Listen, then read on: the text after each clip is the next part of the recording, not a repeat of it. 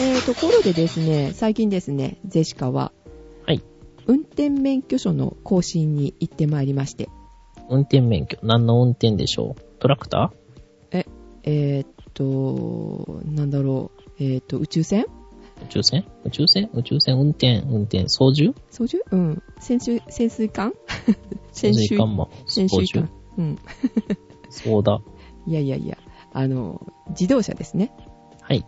四輪車。はいはいはい。四輪駆動車のね。はい、えー行ってまいりまして、えーっと、5年ぶりの更新なんですけれども、はいえー道路交通法が結構ね、改正されて、新しいのが結構ありましたね。えー、何か、えーっと、ん大きいところあるんですけど、ご存知ですしおんさん。まあなんか最近ね、あの、積みが重くなってみたりとか、うん。新しく積みが増えてみたりとか、そうそうそうそう。あの、飲酒運転とか酒気帯び運転はい。が、罰則がね、厳しくなりましたね。ほうほうほう。うん。で、なんか免停も長くなっちゃいましたし、長いとなんか10年ぐらい免停みたいですよ。もうなんかあの、永久に免停とかでもいいんじゃないんでしょうかね。あー、危険運転の方はってことですかはい。はあ。ねえ。まあ、ね、しちゃいけないことですからね。酒気帯びとかね、お酒飲んじゃいけませんしね。まあそうですね。うん。飲んだら、ん飲んだら飲むな。ちゃうちゃう。 飲んだらの乗るな。でしたっけ飲んだら乗るな、飲むなら、んじゃあ、乗るなら飲むな。飲でむすなら飲むな。あそうですね。はい。まあ仕事もね、えー支障をきたすってことでね、えーまあ皆さんもね、お酒を飲んだら、もう絶対にその、キーは回さないように、自動車には乗らないようにしてくださいね、っていう感じなんですが、はい。で、えーっと、まあいろいろこう、ね、えー改正があった中でですね、えー免許証をいただきまして、よくよく見ると免許証に条件がついてるんですよ、私。ん普何通の条件ですか普通あの、メガネをかけることみたいなことがあるじゃないですか。はいはいはで、私、あの、メガネとかかかかけなくてもいいんですけれども、はい新しい免許証になんか書かれてて、え、何があったかなと思ったら、い。はい。えー中型車は中型車に限るって書いてあるんですよ。 ん意味わかんないでしょえ、中型車は中型車に限るそうそうそうそう。これも改正ではなんか新しくなったらしくって、はいえまあ普通の自動車は、えー乗れるんですけれども、それ以外に3トントラックとかありますよね。はいはあれがなんか今までだったら、え2つにしか分かれてなかったのかな。うん。まあ小型っていうんですかね。小型、中型、大型に今度3つに分かれたらしいんですよ。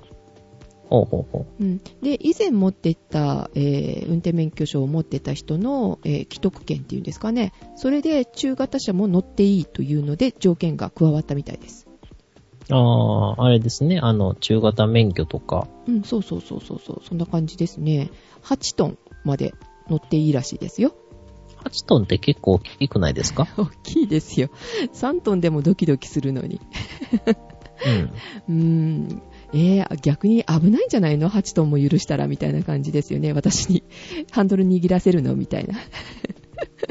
まあまあね、あの、昔はあれですもんね。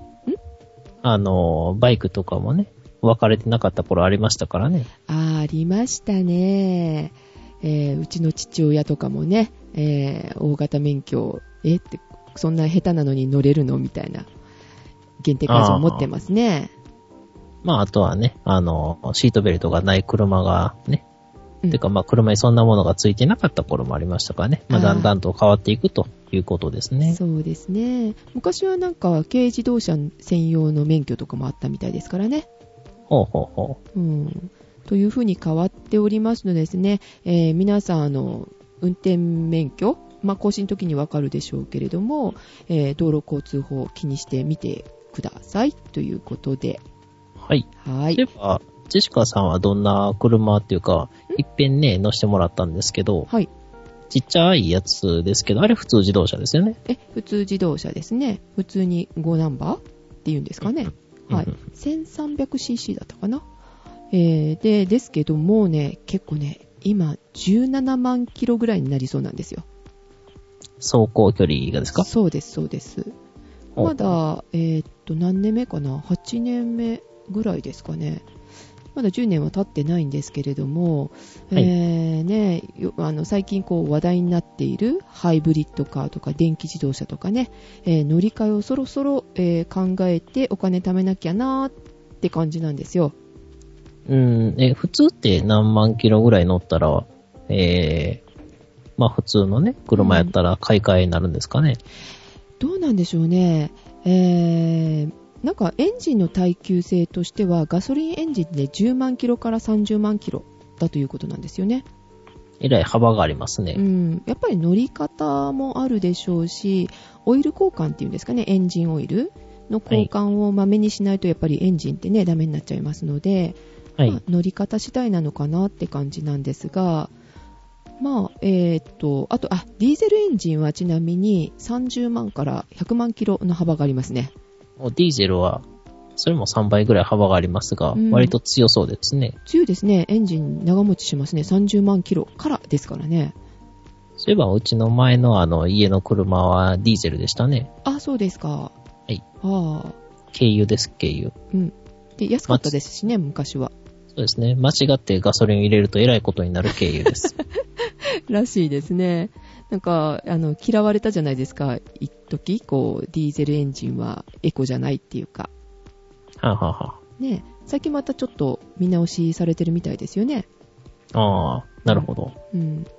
まあそこでですね、えーっとまあ今度はガソリンエンジンではなくてハイブリッドカーか、えー電気自動車って思ってたんですけどね、はい。そのね、ハイブリッドカーと、えーっと、ガソリン、あ、ガソリンじゃないや、電気自動車、はいで、こちらがですね、どのようにこう違うのかっていうのが、はっきり言って無知なんですよ。分かってないんですよね。ああ、はい。うん。で、えーまあ、えー乗り換えようかと思った時に、まあ、新聞でですね、えーリチウムイオン電池。はい。これが、あの、電気自動車に使われてるやつなんですかね。まあ、今はいろいろですね。うーん。なんかそれの持ちが悪いっていうので、ちょっと気にはなってるんですけれども、え、はいまずはこのハイブリッドカーって何なのかっていうのを、あの、よかったら教えてもらえたらなって思って、今回ちょっと収録をね、お願いしたんですけれども、はい。まあ、ハイブリッド、ハイブリッドっていうのはそもそも雑種とか混じったとかそういう意味なんですけど、あ、あ、そうなんですか。はい。へー。ガソリンと電気と、えーっとですね、あの、2種類以上の駆動方式を混ぜた車をすべてハイブリッドって言いますね。ああ、そうなんですね。え、まあ、それ例ってえば、あの、うん、うん石炭と天然ガスを混ぜても、あの、ハイブリッド車ですね。ああ、なるほど。ガせソリ石ン。炭エンジンあるんかな昔はなんかありそうですよね。はい。 うん。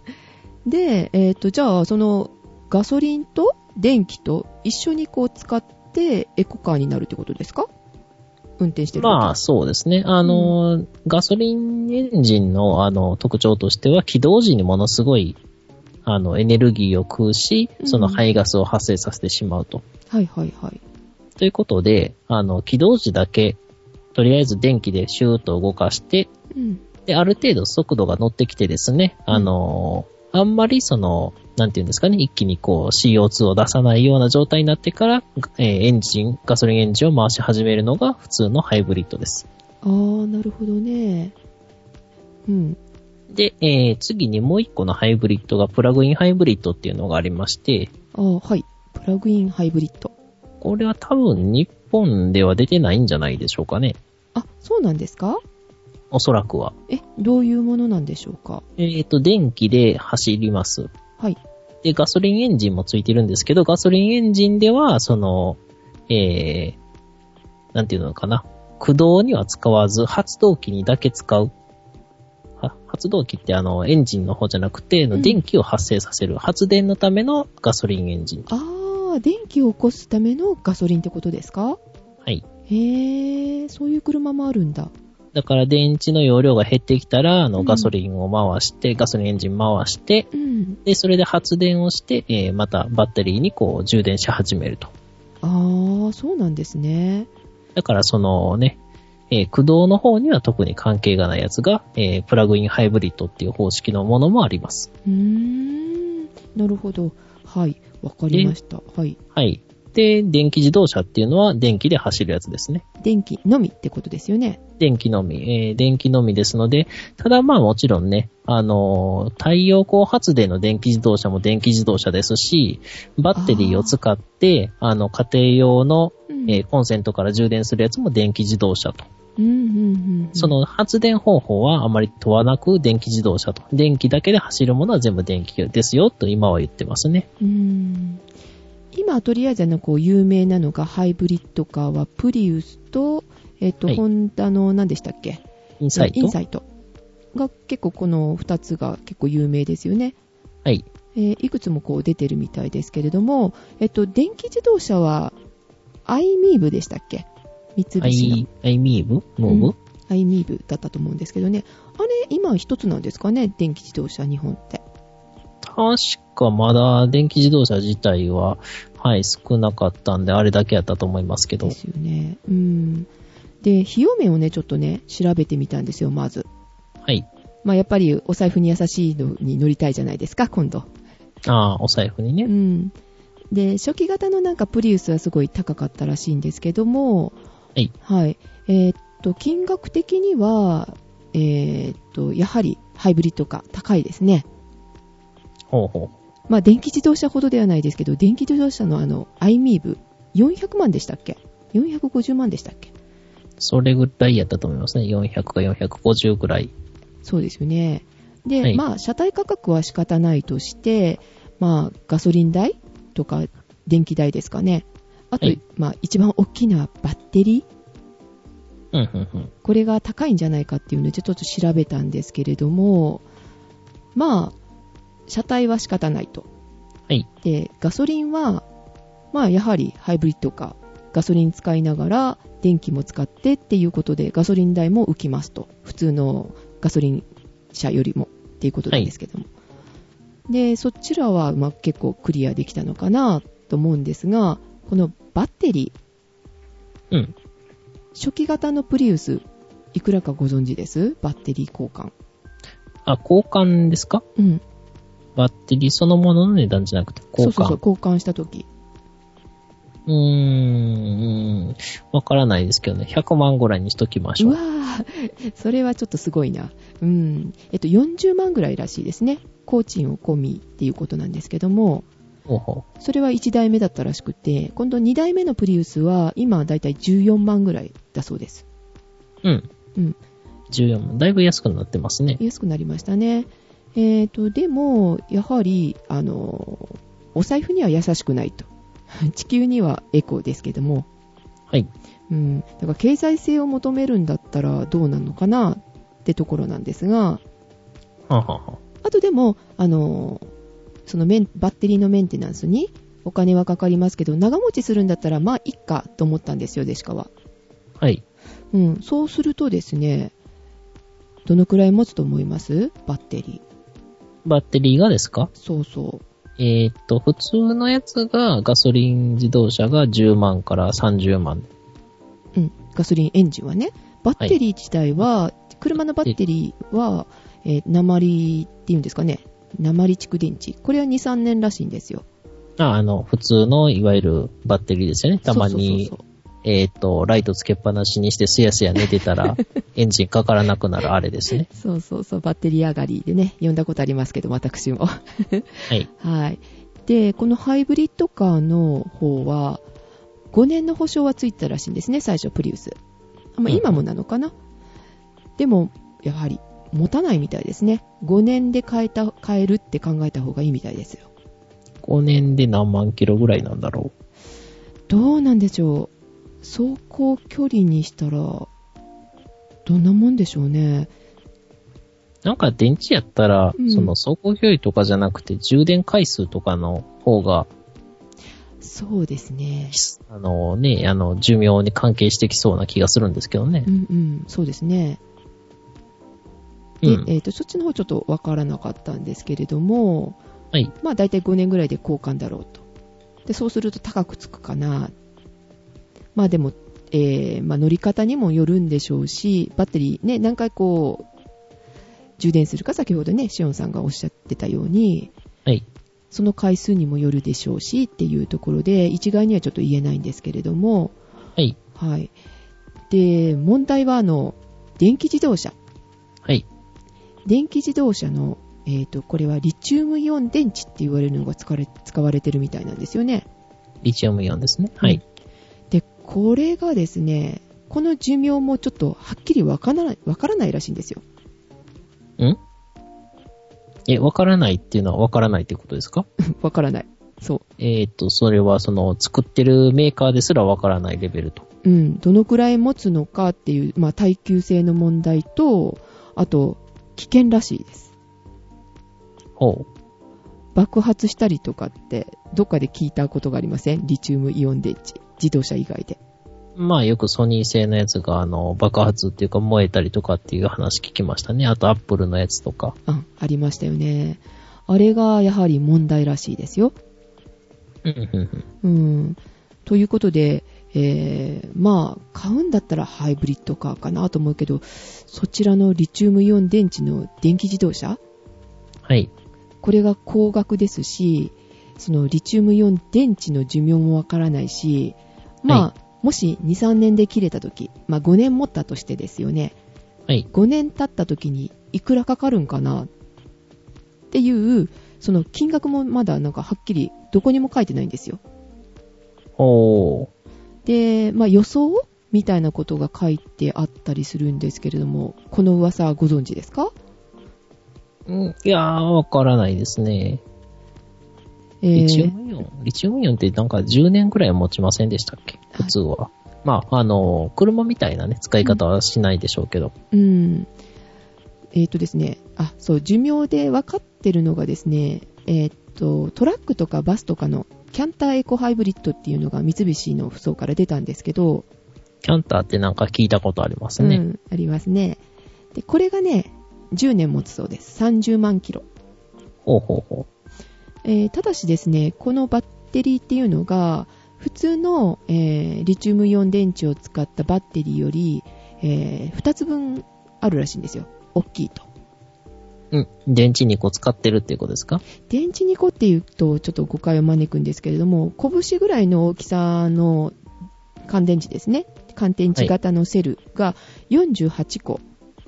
これを ?48。うん、これが48個で1モジュールという単位らしいんですが、うんうん。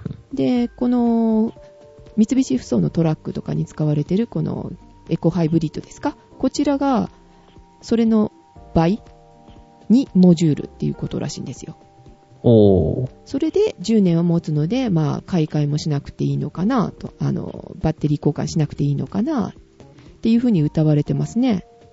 うんなるほど。うん、ですのであのちっちゃい方の電池はそれほど持たないのかなってことですよねうーん、ちっちゃい方が持たないんですかね。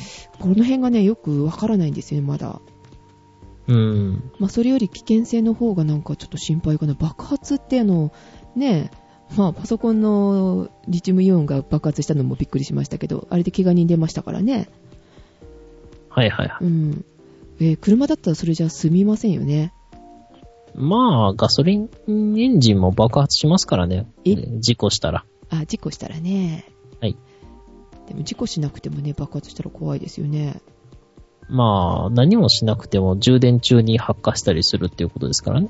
みたいですねまあ、その辺がね、やっぱり、電気自動車というか、リチウムイオン電池自体の、うんえー課題にもなるんじゃないかなとは思うんですけどもね。うん。あ、そうですか。あーあ、そういえばですね、はい。あのー電気自動車では、はい。あの、テスラっていうメーカーがですね、はい。今、あの、新しくというか、電気自動車としては、あの、結構先端を走ってるんですね。テスラですかテスラ。日本日本ですかそれ。いや、えーっと、テスラは、えー、アメリカかなアメリカ。へえ。まあ、日本では走ってないですね。ああ、そうなんですね。聞いたことないな、まあ、えーっと、多分、社名はあれですね。うん。あの、ニコラ・テスラのテスラから取られてるんやと思うんですけど、ああ、はいはいはい。えー、ニコラ・テスラっていうのはあれですね。あの、交流電流とかの実用化、発明をして実用化した人ですね。うーん、まあそうなんですね。はい。まあ、あのーそっちはですね、うん、あの、スポーツカーなんですよ。おー。はい。えー、電気自動車のスポーツカーで、え、走るんですかなんか、アイミーブとかはあんまりね、えースピードも出ないし、走行距離もなんぼだったかな ?160 キロぐらいまでしか1回の充電で走りませんよね。はいはいはうん。い。まあ、あのー今ね、また新しく、えっ、と、ロードスターとか、うん。えーモデル S とかいろいろ出てるんですけれども、はい。ちょっと前のやつで、はいえー最高時速が200キロ。えー、すごい200キロ出るんですかで、走行距離が353キロ。へえ、ああ、倍ぐらいありますね。日本のと比べて。へー今ふと思ったんですけど、最高速度で走ったら1時間半ぐらいしか走れないんですね。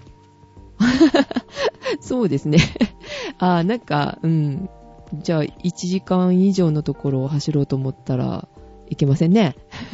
えー、まあ一応あのね、その辺の電気のコンセントで充電できるんで、ああ、いいなぁ。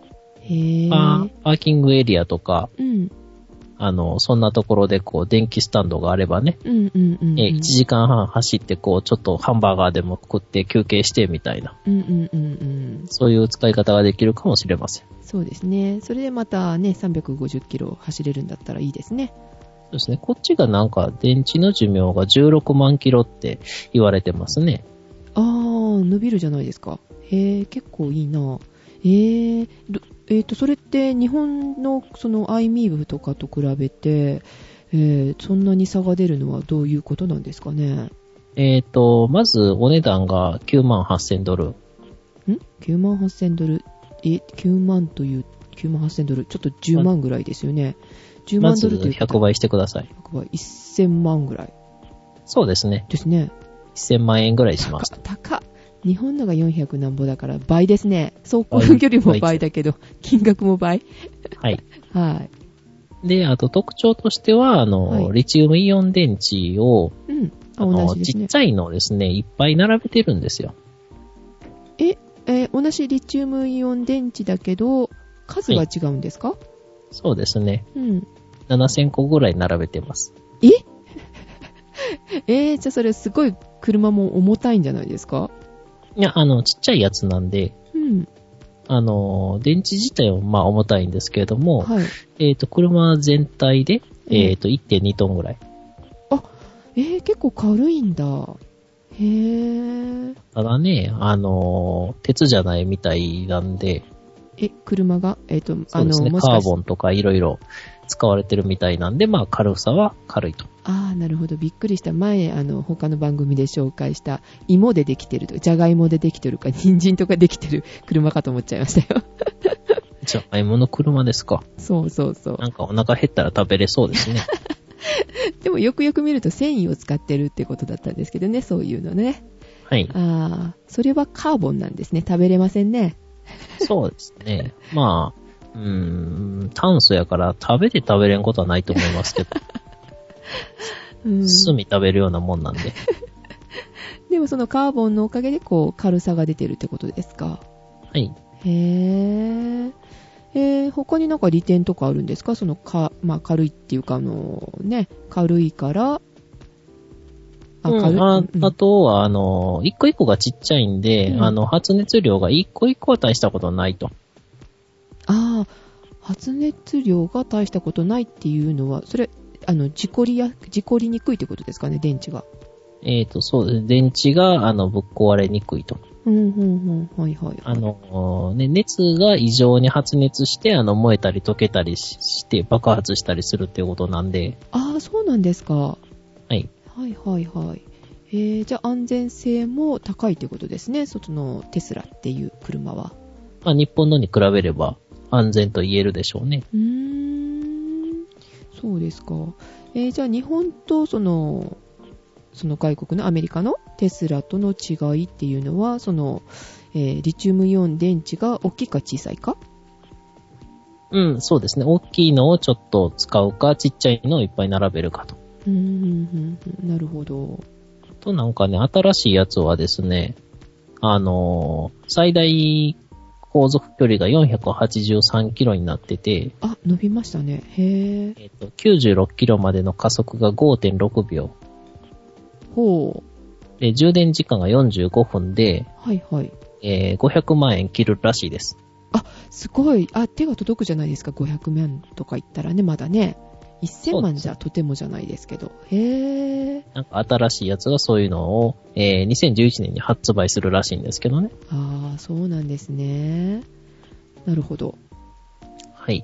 うん。えーまあテスラはね、あのーそういう意味では、こう、ちょっと違う発想でいろいろやってるんで、あうの、ん注目するメーカー、あ、注目していいメーカーやと思うんですけれども、うんそうですね。初めて聞きましたけれども。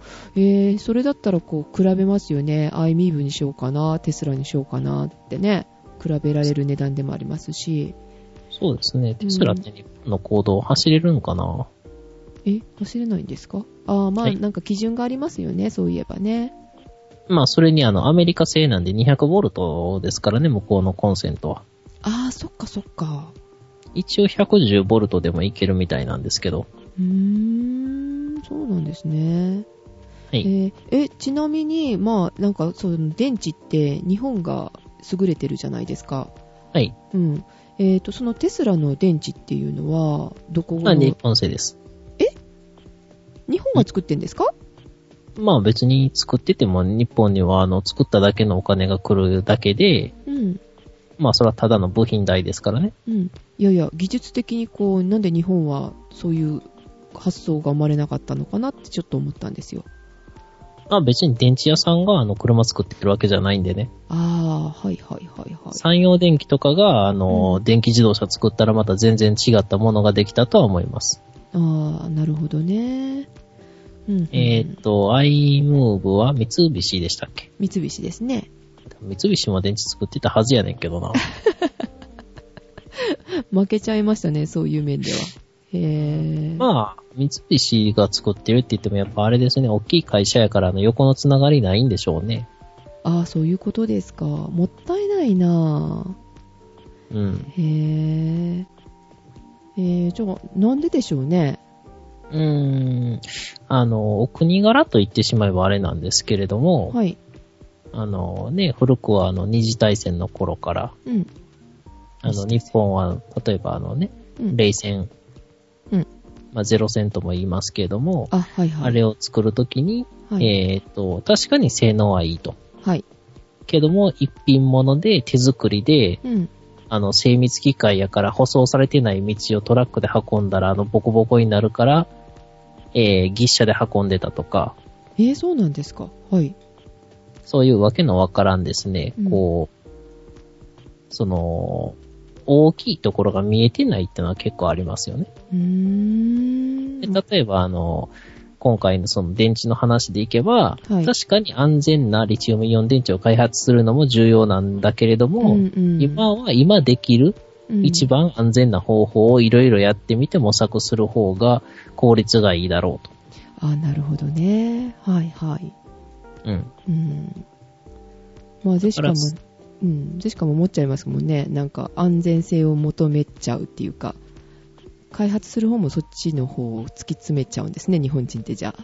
そうなんですよ。だかうらんそこそこの安全性で、こういうことをしたら危険だから、こういうことはしないでおこうとか、はいはい。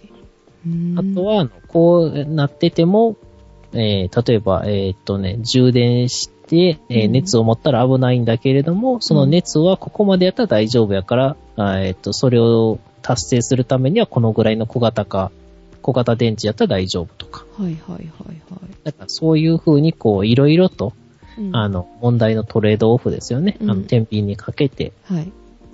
で、どれがいいかっていうのを探っていくのがちょっと日本人は苦手。リスク管理が苦手なんですよね。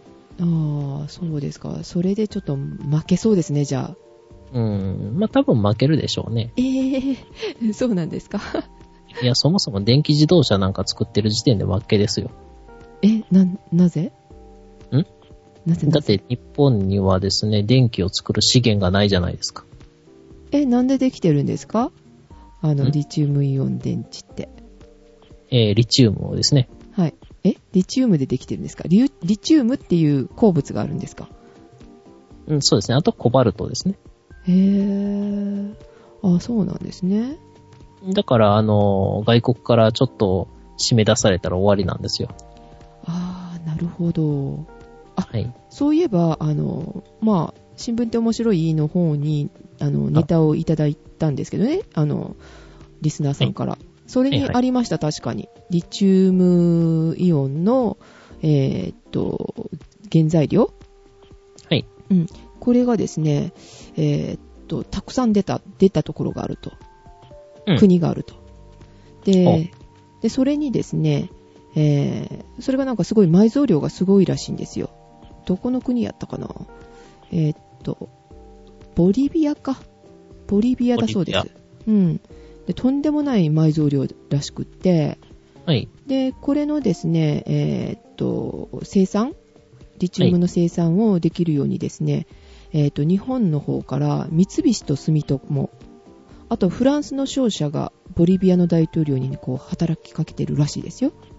おーボリビアって言ったら、えーっと、ペルーの横ぐらいでしたっけ、えー、わからない。えー、ペルーの横、ペルーってどこみたいなね。えー南米ですね。 南米なんですね。はい。はいあーボリビアね。うん。なんか、ああ、そういうことかって感じですね。えー、それにつながるんだ。うん。うん。まあ他にもね、あの、コバルトも全然あの、もう一個の方のね、はい。原材料であるコバルトも、はい。あの、日本国内では生産できてないんで、うん。うん。じゃあ、今までこう、ほら、使ってる電池っていうのは、こう、リサイクルっていうんですかで、そういうことってできないんですかね、あ、一応できますよ。あ、できるんですかえ、はい日本でもというか、多分日本が最先端ちゃいますかね。へえ、そうなんだ。うん、なんかあの、えっ、と、電気を使わない方式とかを開発してたり、うん。まあ、コバルトをあの、取り出すにはまず薬剤とか触媒で溶かしてね、うん。で、それを電気にかけて、あの、分離させるんですよ。簡単に言うたら。へえ。コバルトだけを。うん、うん、うん。で、あの、そこででも電気使うから、電気を使わない方法とかをなんか発明したとか、なんか新聞に載ってましたけどね、昔の。あ、そうなんですね。すごいな。えーじゃあ、そういうのも使って、日本が、こう、頑張れるかもしれないですよね。そうす。ですね。一番いいのは、あの、中国とかう、ん。まあ近いし、その、多分あの国で作ってるリチウムイオンはぶどまりが悪いんで、うん。あの、ミスった、廃材になった不良品のバッテリーをこう回収してきて、うん。で、それであの、リチウムもコバルトもどっちも、えー手に入れて、さらにそれを日本でこう、質のいいものに出して再生産するとか。うーん。なるほどね。向こうで言ったら、あの、もう使えないものですからね、うん不良品うをん。うんうんあの、コバルトとかって人体に有害なんで、そのまま処理したらえらいことになりますから、えーああ。まあ、そういう技術力は日本ありそうですかね、じゃあ。そうですね。うんそういう風に、その、ね、悪くなったやつをこう、良品に変えて出すとかっていう風な形でやれば、まあ、まだ持つかもしれないですけ ど、うん、うん、うん、うん。そうですね。そういう技術が発達して、えーと、日本がたくさん作ってくれて、値段も下がってくれたら、デシカの、えー手にも入るようになるかなって感じですね。えー、300万円切るかもしれません。ああ、そうなると、あーまあでもまだ高いな。金額的にね、考えると、やっぱりガソリン車、今私、あの、フィットっていうのに乗ってるんですけどね、ホンダの。ほうほうえー普通なんか、新車のうちは燃費がいいけど、だんだん悪くなるっていうじゃないですか。あ、そうなんですかうん。でも、あの、私のフィットちゃんは、20キロぐらい行くんですよ、リッター。うーんと、えっ、と、15万キロぐらい走ってて、そうそう。 1リットルで20キロ走ると。そう、そうなんですよ。全然ね、エンジン下手ってませんしね、元気なんですよ。で、そう考えたらね、えーとあの車の値段が100万ぐらいでしょで、はいえーガソリンもそんなに食わないってなると、ねえ、全体的に考えると、なかなか乗り換え、まだちょっとできないかなって思っちゃいますね。まあ、そうですね。この次1回は、うんえっ、と、安い、うん。安物のハイブリッド車にしておいて、うん、えーそれが寿命を尽きる頃に、えー電気自動車のいいやつが出てくるんじゃないでしょうかね。ああ、そんな感じでしょうね。まずはハイブリッド車。まあ、フィットも出るらしいですからね、ハイブリッド車が。あ、じゃあ、フィットからフィットへ乗り換えと。うん、ハイブリッドのフィットちゃんに乗り換えようかえな。ーフィットはフィットに限ると。うん、かなーって思いますけどね。はい。はーい。ありがとうございました。ええでは、えー、今日はこの辺で。はい。はい。お届けしましたのは、ジェシカと、シオンでした。はい。ではまた次回。次回。はい。おやすみなさい。